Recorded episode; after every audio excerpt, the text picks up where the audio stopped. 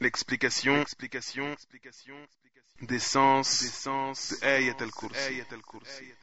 D'après le tafsir, le tafsir de Sheikh Mohammed, Mohammed ibn Salih al-Uthaymin.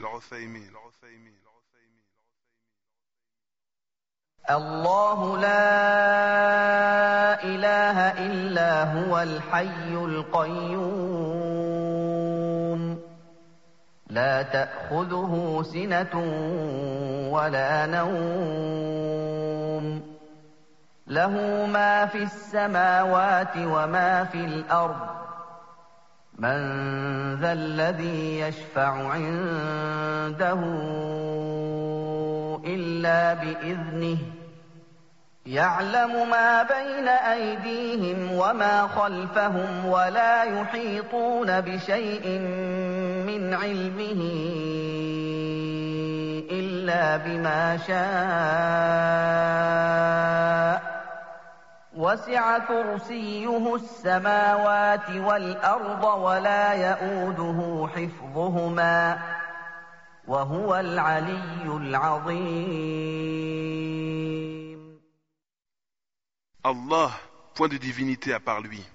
Le vivant, celui qui subsiste par lui-même. Ni somnolence, ni sommeil ne le saisissent. À lui appartient tout ce qui est dans les cieux et sur la terre. Qui peut intercéder auprès de lui sans sa permission? Il connaît leur passé et leur futur, et de sa science, il n'embrasse que ce qu'il veut. Son repose-pied déborde les cieux et la terre dont la garde ne lui coûte aucune peine. Et il est le très haut, le très grand, le très grand, le très grand, le très grand. الله لا إله إلا هو Allah est le nom propre du Seigneur des mondes. Le nom propre du Seigneur des mondes.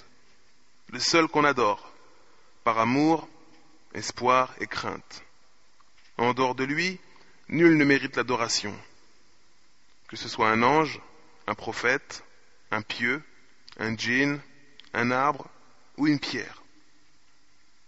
Toute adoration vouée à autre qu'Allah est nulle et rejetée.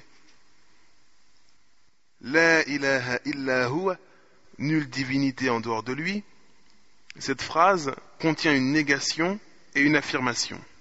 Cette phrase repose sur une négation et une affirmation. La négation totale de toute adoration vouée ou destinée à autre qu'Allah et l'affirmation de cette adoration à Allah seul. Al-Shaykh Ibn Sa'di, rahimahullah, a dit Allah est celui vers qui on dirige tous les types d'adoration, l'obéissance et la divinisation. Et ceci de par sa perfection, la perfection de ses attributs et ses immenses bienfaits. الحي القيوم Le vivant, celui qui subsiste par lui-même. Ces deux noms sont deux des noms parfaits d'Allah. Ils réunissent la perfection des qualités et la perfection des actes. La perfection des qualités dans le nom Al-Hayyu, le vivant, et la perfection des actes dans le nom Al-Qayyum, le subsistant par lui-même. Al-Hayyu signifie le vivant. Allah est celui dont la vie est totalement parfaite, sans commencement ni fin. Et on peut citer comme preuve de cela le verset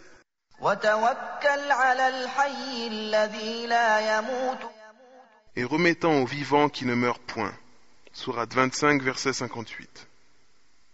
Et on peut également citer la parole d'Abu Bakr, qui a dit, lors du décès du prophète, sallallahu alayhi wa que celui qui adorait Mohammed sache que Mohammed est mort, et que celui qui adore Allah sache qu'Allah est le vivant qui ne meurt point. Al-Qayyum signifie celui qui subsiste par lui-même et celui par qui les autres subsistent, celui qui se charge de ce qui est autre que lui. Et on peut citer le verset إن الله هو الغني الحميد Allah est celui qui se suffit par lui-même et il est le digne de louange. Sourate 31, verset 26. Allah est celui dont les créatures ont besoin pour subsister. Et la preuve de ceci se trouve dans le verset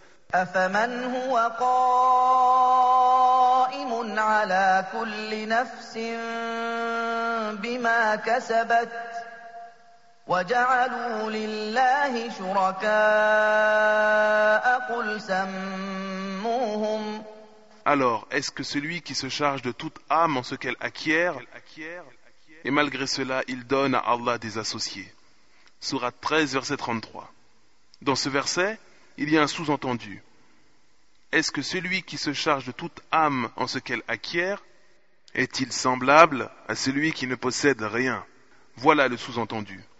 Est-il semblable à celui qui ne possède rien Allah, c'est lui qui accorde la subsistance, la nourriture. Et il n'a besoin d'en recevoir de personne. Il n'a besoin ni d'un assistant, ni d'un conseiller, ni d'un administrateur. لا تأخذه سنة ولا نوم Ni somnolence, ni sommeil ne le saisissent. Allah, ni le sommeil, ni la somnolence n'ont de prise sur lui. Le sommeil est un défaut, car le fait de dormir est une preuve de fatigue. Ainsi, celui qui dort a besoin de ce sommeil pour récupérer la force nécessaire pour effectuer les travaux qu'il a à faire. Il a besoin de ce sommeil pour retrouver l'énergie dont il a besoin pour les tâches qu'il a à accomplir. Alors que dans le Coran on trouve أولم يروا أن الله الذي خلق السماوات والأرض ولم يعي بخلقهن بقادر على أن يحيي الموتى بلى إنه على كل شيء قدير Ne voit-il qui a créé les cieux et la terre, et qui n'a pas été fatigué par leur création, est capable en vérité de redonner la vie aux morts Mais si, il est certes capable de toutes choses. Surat 46, verset 33. Et le grand savant de l'explication du Coran, Al-Allama ibn Kathir, rahimahullah, a dit Allah échappe à l'assoupissement et au sommeil. Il ne s'assoupit jamais et n'est jamais sujet à l'inconscience ou à l'ignorance à l'égard de ses créatures.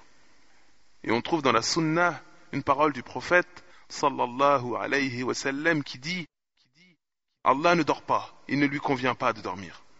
Et ce hadith est un hadith authentique, rapporté par l'imam muslim dans son recueil de hadiths authentiques. له ما في السماوات وما في الأرض À lui appartient tout ce qui est dans les cieux et sur la terre. Tout ce qui est dans les cieux et sur la terre appartient à Allah.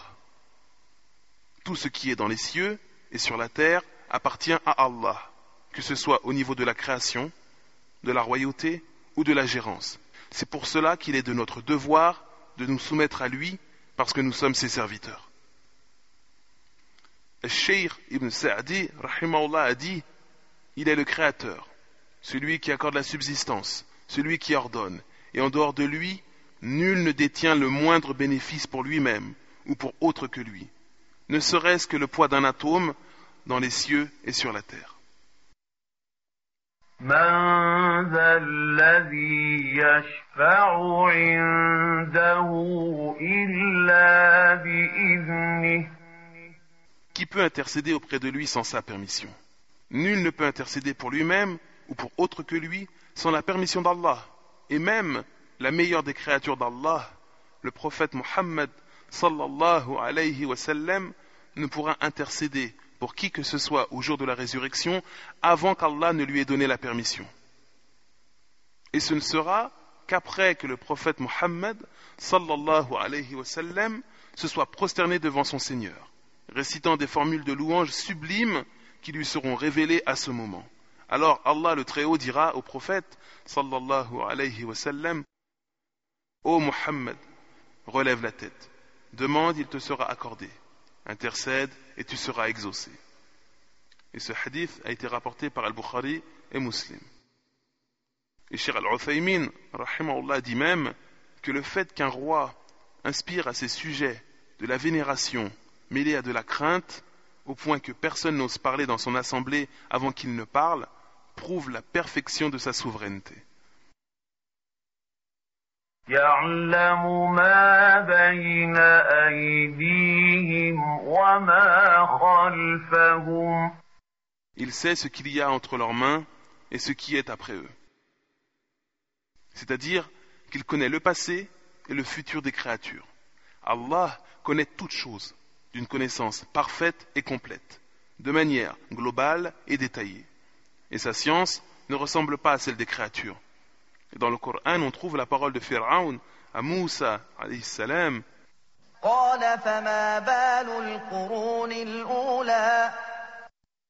Qu'en est-il des générations anciennes? Moussa lui répondit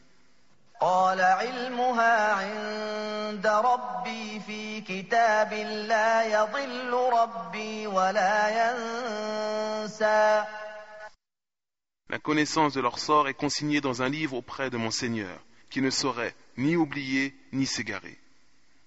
Surat 20, versets 51 et 52.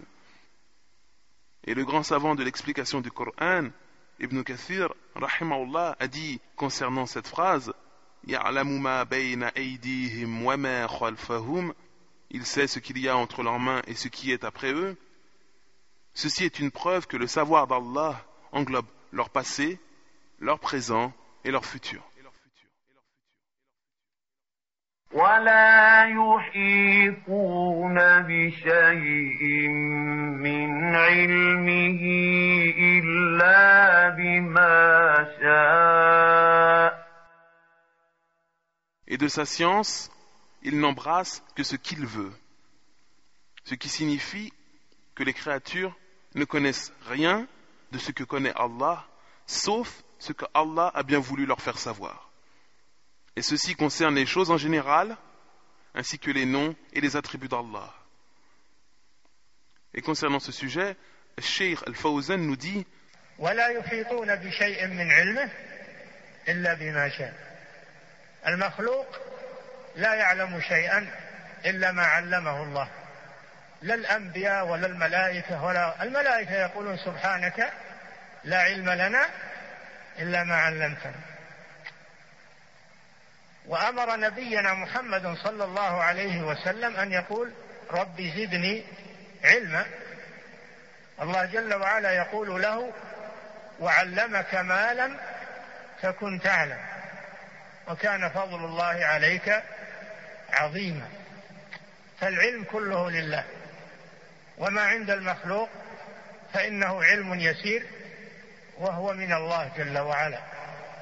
Les créatures ne connaissent rien, sauf ce qu'Allah leur a enseigné. Que ce soit les prophètes ou les anges. Les anges qui sont parmi les plus nobles créatures d'Allah, eux-mêmes ont dit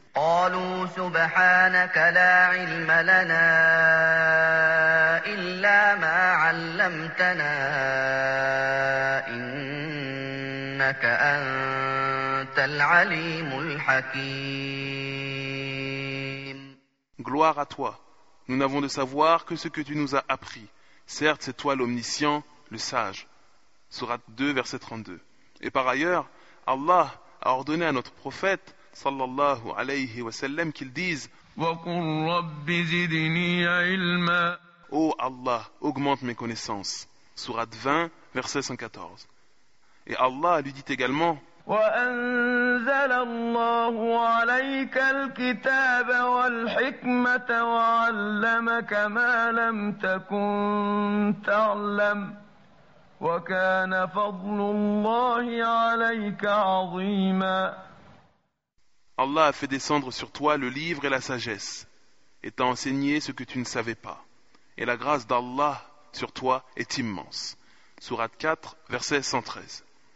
La science tout entière appartient à Allah et les créatures ne détiennent qu'un savoir limité, qui leur vient d'Allah, qu'il soit glorifié.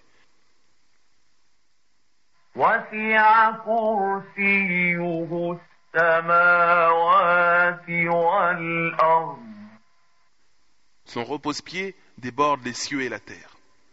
Al-Kursi, le repose-pied, c'est l'endroit où Allah pose ses deux pieds. Comme l'ont dit les deux grands sahaba, Ibn Abbas et Abu Musa al-Ash'ari, anhuma. Et on trouve cette référence dans un des livres de Sheikh al-Albani, rahimahullah, Mukhtasar al-Ulu. Et également, comme cela est mentionné dans les ouvrages des deux grands savants, Ibn Taymiyyah et Ibn al-Qayyim, qu'Allah leur fasse miséricorde à tous deux. À titre de rappel, nous citerons que les attributs d'Allah ne peuvent être ni interprétés, ni comparés, ni niés, ni le sens modifié. Le repose-pied, El-Kursi, se trouve devant le trône, comme cela a été rapporté dans la sunna véridique, la sunna authentique. Comparé au repose-pied, les sept cieux sont comme sept pièces d'argent jetées sur un bouclier. Et le repose-pied, El-Kursi, comparé au trône, El-Arsh, est comme un anneau de fer jeté dans une vaste étendue désertique. Concernant le repose-pied et le trône d'Allah, Al-Fawzan nous dit وسع السماوات والأرض السماوات والأرض بالنسبة للكرسي كسبع كسبعة دراهم ألقيت في ترس. سبعة دراهم ألقيت في ترس. الكرسي أوسع من السماوات والأرض. وسع كرسيه السماوات والأرض.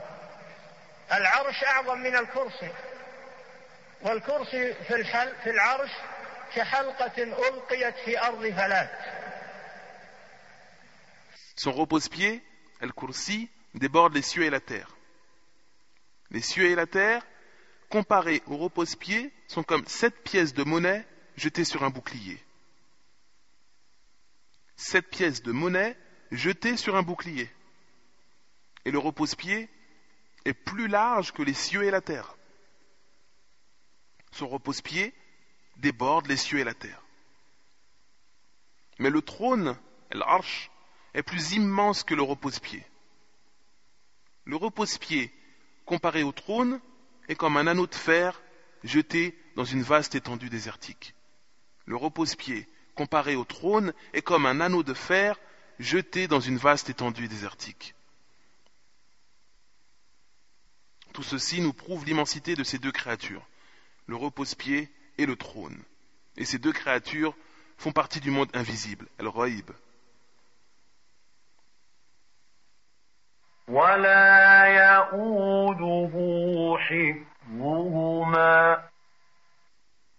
dont la garde ne lui coûte aucune peine. La garde, la préservation, la protection des cieux et de la terre ne coûte rien à Allah tout cela ne lui est absolument pas pénible. Et ceci nous prouve la perfection de la science d'Allah, la perfection de son pouvoir, la perfection de sa puissance, la perfection de sa miséricorde et la perfection de tout ce qu'exige la garde, la préservation, la protection des cieux et de la terre.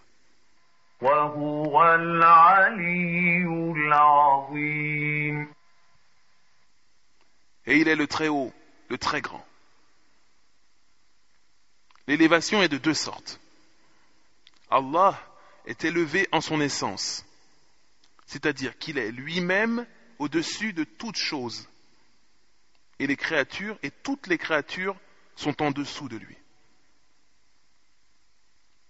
Le repose-pied est au-dessus des cieux et de la terre. Le trône est au-dessus du repose-pied, et Allah est mustawiyun ala al-arsh. Et Allah est élevé au-dessus du trône. Et aucune des œuvres de ses serviteurs ne lui échappe. Le deuxième type d'élévation, c'est une élévation dans les attributs. C'est-à-dire qu'Allah a les attributs les plus parfaits. Ainsi, chaque attribut par lequel Allah s'est qualifié est un attribut de perfection, sans aucun défaut. Et ceci de toutes les manières possibles. Et Allah est l'immense, c'est-à-dire le majestueux, le sublime, et ses attributs ont atteint le sommet de la perfection.